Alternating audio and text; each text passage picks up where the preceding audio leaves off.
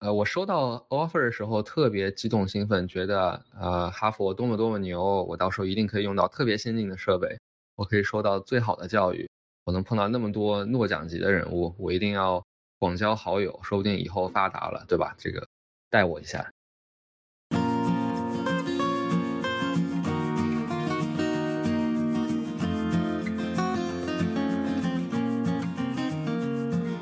你好。欢迎收听《迷路留学生》博客节目，这是一档由全球顶级高校中国留学生校友分享留学故事和成长经历的主题播客。我们期待听到你的声音。下面就请收听本期节目。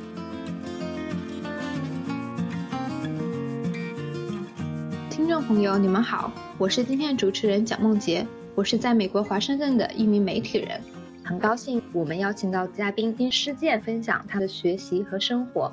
Hello，大家好，我是金师健，我现在在哈佛工程院材料系读 PhD，马上二年级。然后我做的研究是叫液流电池。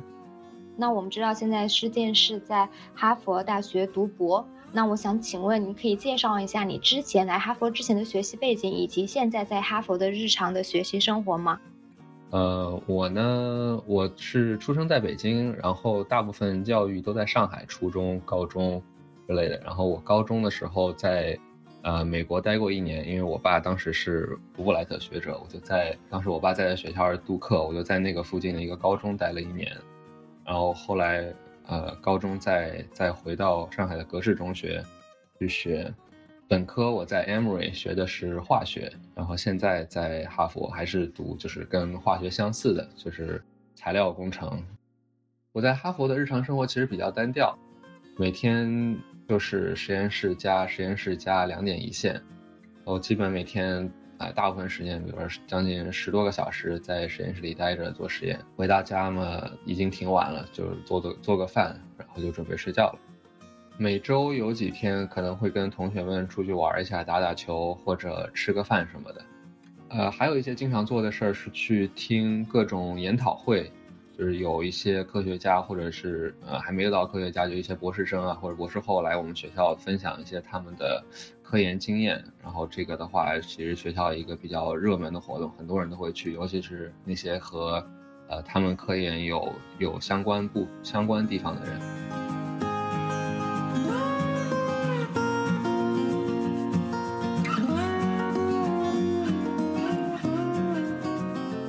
首先，谢谢事件跟我们介绍你的平时一些日常的生活。然后你刚才也提到了，可能有一些嗯研讨人士他们会来到学校做一些相关的研讨会。然后，其实这也是我想问的问题。可能大家都觉得哈佛在哈佛读书是有一定的名校光环的，然后身边的同伴们也全都是学霸。那我记得你在嗯纪录片里说到，你并不代表哈佛，嗯。所以我想请问你，你是怎么看待所谓的这种名校光环，以及当你自己真的身处在哈佛学校的时候，你是怎么看待身边同伴的影响，以及一些著名校友对你的一些影响呢？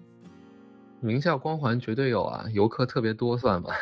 啊，开个玩笑，就是呃，我收到 offer 的时候特别激动兴奋，觉得呃哈佛多么多么牛，我到时候一定可以用到特别先进的设备，我可以收到最好的教育。我能碰到那么多诺奖级的人物，我一定要广交好友，说不定以后发达了，对吧？这个带我一下。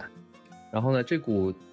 这个激动劲儿基本在入学一周内就被我淡忘了，因为真的特别忙，忙于学业和研究，而且这个真正学起来，你才不会管你你是在哈佛也好，还是在呃别的学校也好，我觉得真的都是一样的。不过呢，在哈佛，我确实可以感到有更丰富的校园活动，呃，活动就比如说我刚才提到的研讨会，还有很多呃学生活动、学生社团，比如说有一个很有名的天文社，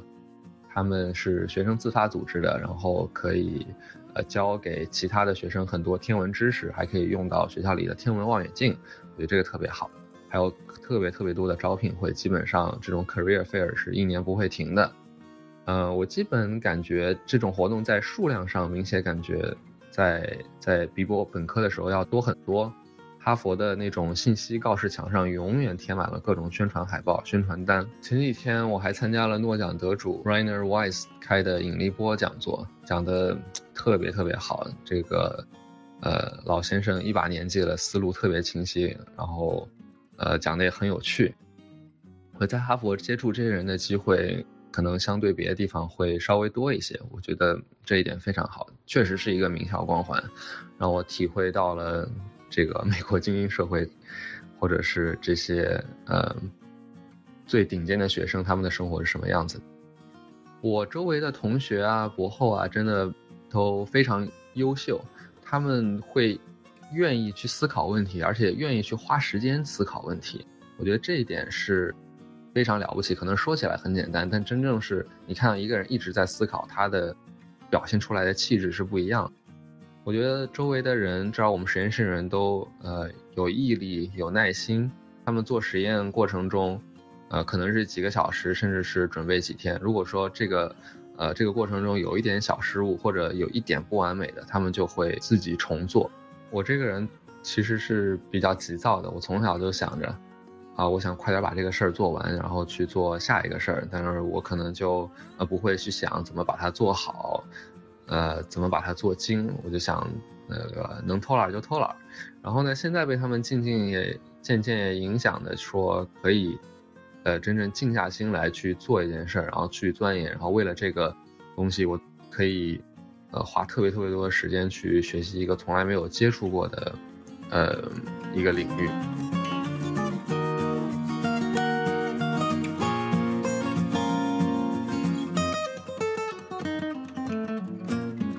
啊谢谢施建的介绍。那我们看到名校的光环，原来也不只是一种虚无缥缈的光环，更多的体现在平时在学校的一些活动的安排，以及身边同伴对自己的影响。刚才你提到你每天都花很多时间在实验室里做实验，那想知道你平时的课余生活，嗯，大概是怎么样呢？你又是怎么看待平时的课余生活和工作的呃或者学习的一个平衡呢？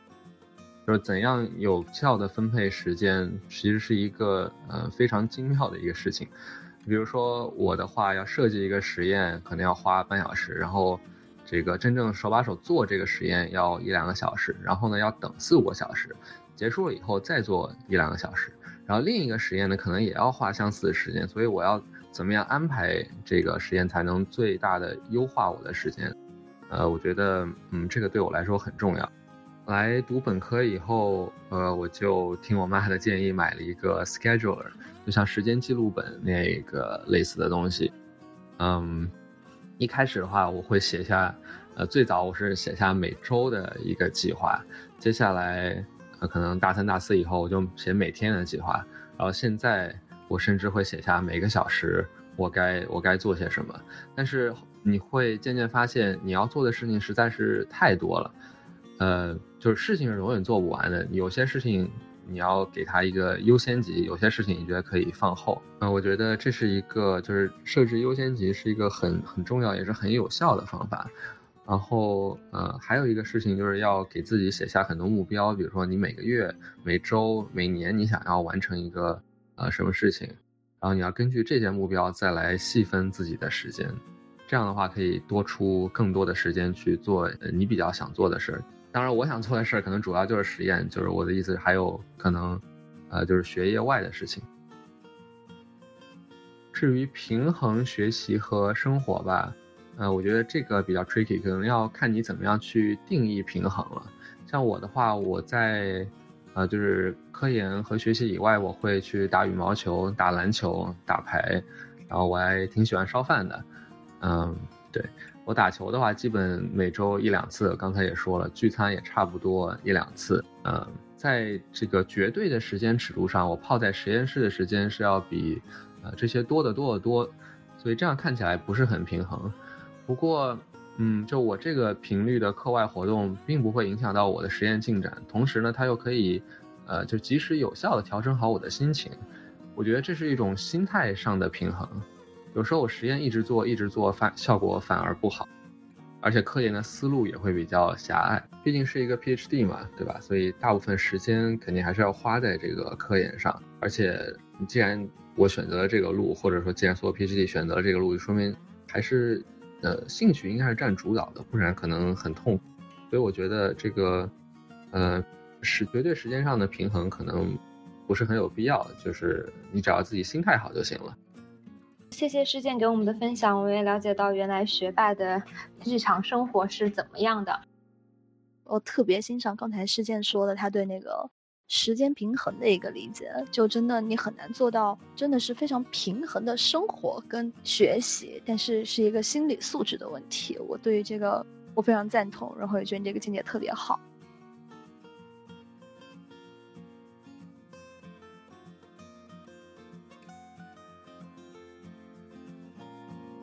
那接下来想问一下，可能也是每位留学的同学无法避免的一个问题，就是关于以后就业或者是否，呃，回国的一个问题。事件可能你现在才是博士生，才开始读，那不知道你对未来的一些职业规划，或者说，嗯，以后的职业方向有什么可以跟我们分享的吗？以及你如何考虑？因为现在很多学生刚觉得国内很多机会，然后会选择回国，那不知道你会有这样的想法吗？对未来职业规划，我还要读五年的博士呢，所以这个就是我的短期的未来。至于博士毕业以后的话，因为毕竟我花了，就包括本科加上呃 PhD，可能花了十年时间在这个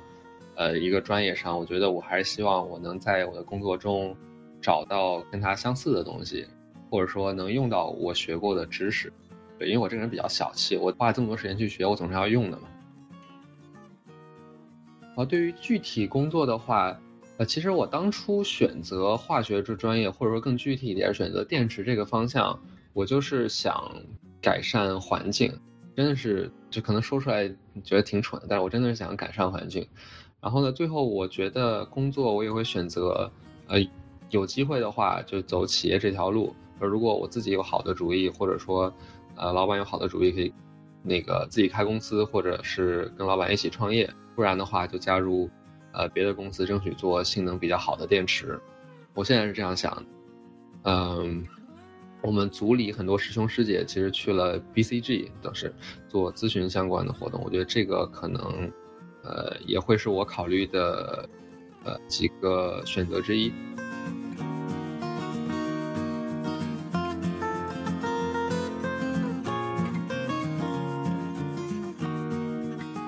后今天我们的分享就到这里了，感谢施建和分享。关于金施建在哈佛大学留学的故事，我们就分享到这里。因为篇幅较长，本次访谈我们将分为两集发布。下一集我们将继续和金施建一起聊聊他从小的成长故事。欢迎继续收听下集。